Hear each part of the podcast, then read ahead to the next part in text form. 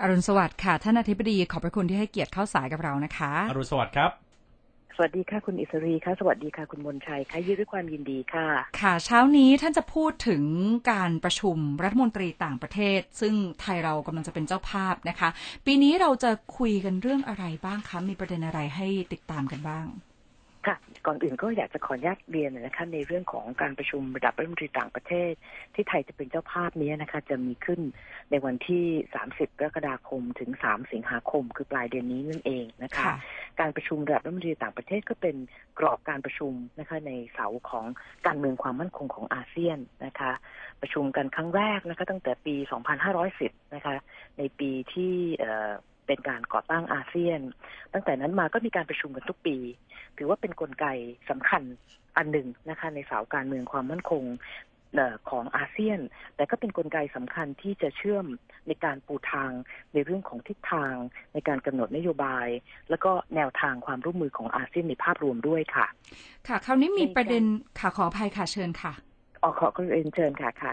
ค่ะประเด็นมีที่จะพูดคุยกันคราวนี้ใช่ไหมค่ะใช่ค่ะค่ะ เพราะว่าเอ่ออย่างที่เห็นนะคะ อาจจะคิดว่าเอ๊ะประชุมทำไมตั้งห้าวันนะคะ เพราะว่าจริง ๆ แล้วเนี่ยประชุมระดับรัฐมนตรีต่างประเทศอาเซียน เฉพาะสิบประเทศนะคะ ก็จะมีขึ้นเพียงแค่วันที่31ในช่วงเช้าครับแต่หลังจากนั้นแล้วเอ่อในช่วงการประชุมที่เป็นการประชุมประจำปี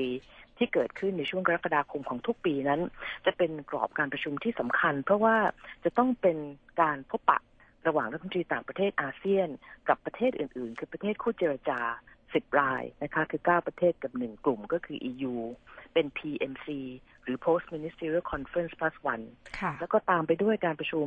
รัฐมนตรีต่างประเทศอาเซียนบวกสามบวกสามก็คือจีนเกาหลีใต้ญี่ปุ่นนะคะ แล้วก็จะมีการประชุม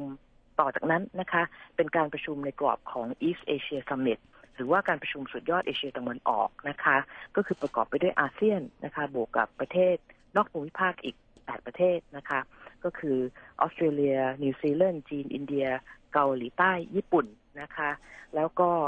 มีในสหรัฐด้วยนะคะ แล้วก็จีนด้วยนะคะ แล้วก็จะมีการประชุมอีกอันหนึ่งนะคะ คือการอาเซียน Regional Forum ซึ่งเราคุ้นหูนะคะเพราะเกิดที่ประเทศไทย เป็นการประชุมอาเซียนว่าด้วยความร่วมมือด้านการการเมืองและความมั่นคง ในภูมิภาคเอเชียแปซิฟิก เพราะฉะนั้นเนี่ยการประชุมของรัฐมนตรีต่างประเทศอาเซียน ก็จะพูดคุยกันระหว่างรัฐมนตรีอาเซียนก่อน เพื่อที่จะไปสารต่อกับประเทศคู่เจรจาในกรอบของ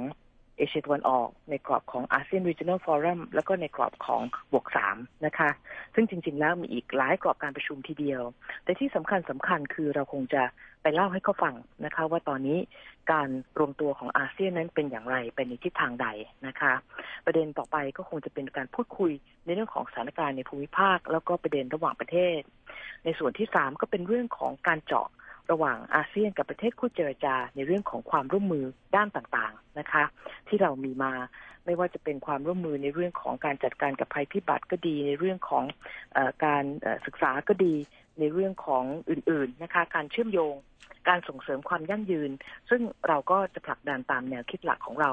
ก็คือเรื่องของร่วมมือร่วมใจก้าวไกลยั่งยืนนั่นเองค่ะ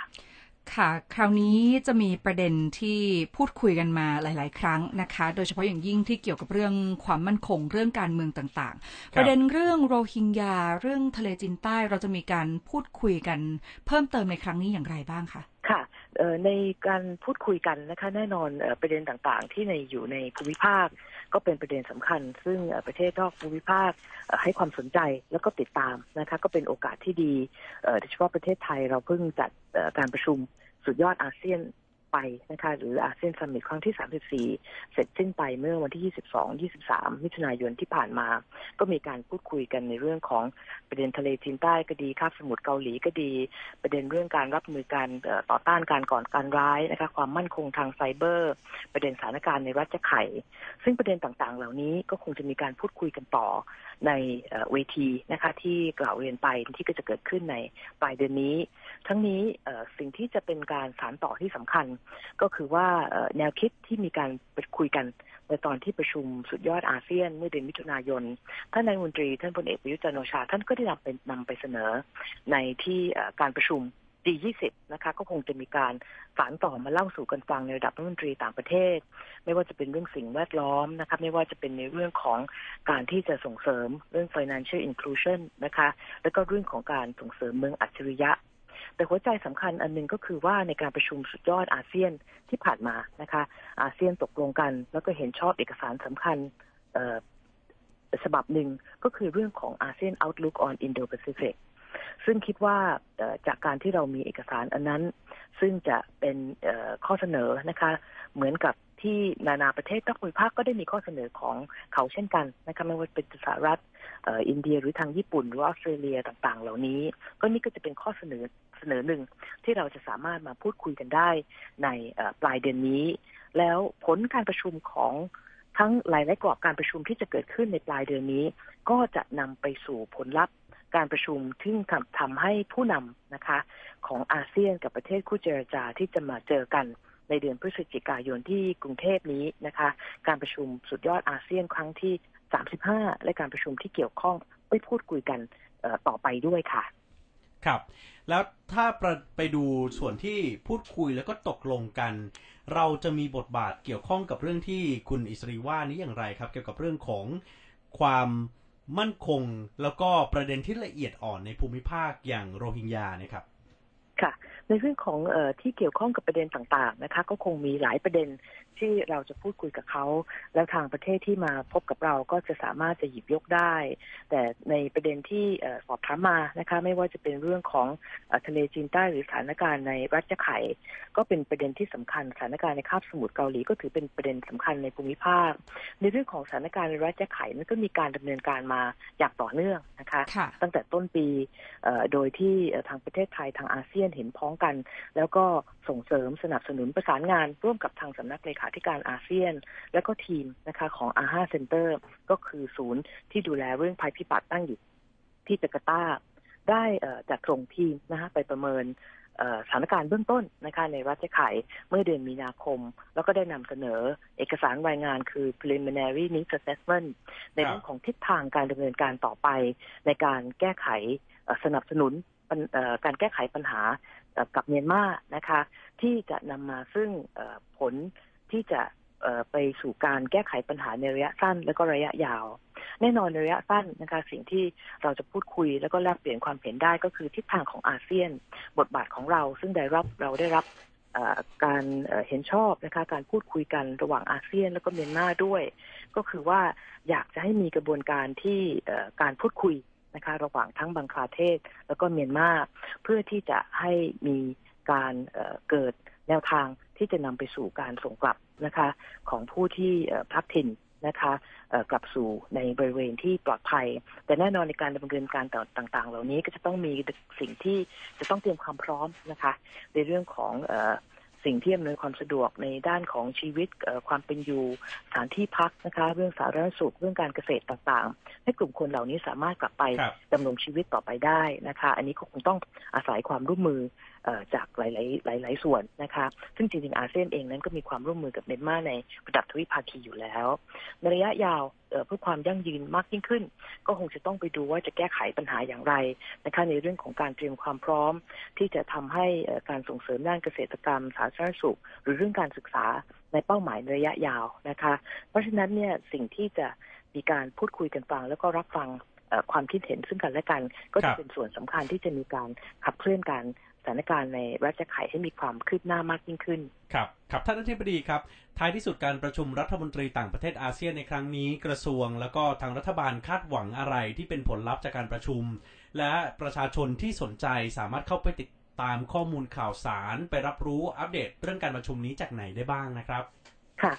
อย่างที่เรียนไปนะคะกรอบการประชุมที่กล่าวถึงนะคะ ก็เป็นส่วนหนึ่งนะคะ ยังมีกรอบการประชุมอีกส่วนหนึ่ง ซึ่งเกี่ยวข้องกับเรื่องความร่วมมือระหว่างประเทศลุ่มแม่น้ำโขงนะคะ ก็จะประกอบไปด้วยของการประชุม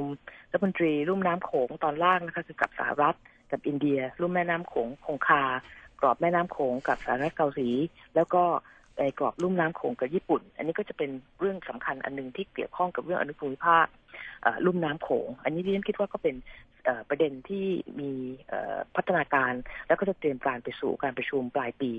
สิ่งที่มีการคาดหวังก็คือว่าผลการประชุมหารือในช่วงระยะ 5 วันนะคะ ซึ่งจะเป็นการประชุมซึ่งหนาแน่นนะคะไปด้วยเนื้อหาสาระ แล้วก็มีผู้เข้าร่วมจากต่างประเทศมานี้ เราก็หวังที่จะให้เกิดผลลัพธ์แน่นอนสิ่งที่สำคัญในการประชุมรัฐมนตรีต่างประเทศอาเซียนจะมี joint communique ซึ่งจะต้องออก ในทุกๆปีนะคะเป็นเอกสารที่เจรจาตกลงระหว่างกัน จะสะท้อนประเด็นสำคัญที่อาเซียนให้ความสนใจ ในขณะเดียวกันผลการประชุมทั้งหมดนี้จะไปสารต่อไปพูดคุยกันต่อในการประชุมระดับผู้นำอาเซียนครั้งที่ 35 แล้วก็การประชุมกับประเทศคู่เจรจาที่เกี่ยวข้องด้วยในปลายปีนี้นะคะ เพื่อให้มีการผลักดันให้เกิดผลที่เป็นรูปธรรม ในช่วงปลายปีระดับผู้นำนะคะ สิ่งที่ประชาชนจะได้นะคะในเรื่องของประเด็นอย่างที่กล่าวเรียนไปกับรัฐมนตรีต่างประเทศนั่นเป็นของของสาวการเมืองและความมั่นคง แต่จริง ๆ ดูภาพรวม การที่เรามีอาเซียนนะคะ ถ้าไม่มีเราจะเป็นอย่างไรนะคะ การที่เรามีอาเซียนทำให้เกิดความสงบสุขสันติภาพ ความมั่นคงในภูมิภาค ส่งผลให้มีการเจริญเติบโตทางด้านเศรษฐกิจ แน่นอนต้องสะท้อนในเรื่องของความกินดีอยู่ดีของประชาชนเป็นหัวใจหลัก เพราะเราเน้นย้ำเสมอนะคะ กระบวนการของอาเซียน เราจะต้องครอบคลุมทุกภาคส่วน ต้องบังเกิดผลกับประชาชนในเชิงรูปธรรม ในเชิงของโอกาสนะคะที่จะทำให้การเจริญเติบโตนั้นมีความก้าวหน้า เรื่องของการพัฒนาทรัพยากรบุคคลก็จะตามมานะคะ ในเรื่องของความร่วมมือกับนานาประเทศเหล่านี้ ครับท่านอธิบดีครับ และอย่างนี้ติดตามได้ที่ไหนดีครับ ค่ะ อาเซียน 20อาเซียน2019 th นะคะ ในรูปของ Facebook Twitter YouTube Instagram แล้วก็เว็บไซต์นะคะ เว็บไซต์อาเซียน2019 go.th แล้วก็หวังว่าจะมีโอกาสมาได้มาเล่าสู่กันฟังถึงผลการประชุมครั้งนี้นะคะรายการ Good Morning อาเซียนต่อไปด้วยค่ะ ขอบพระคุณมากครับที่เข้าสายกับเราเช้านี้นะครับ ขอบพระคุณท่านอธิบดีครับ ค่ะ ขอบคุณค่ะคุณมนชัยก็ขอบคุณค่ะคุณอิสรีค่ะ ขอบพระคุณค่ะ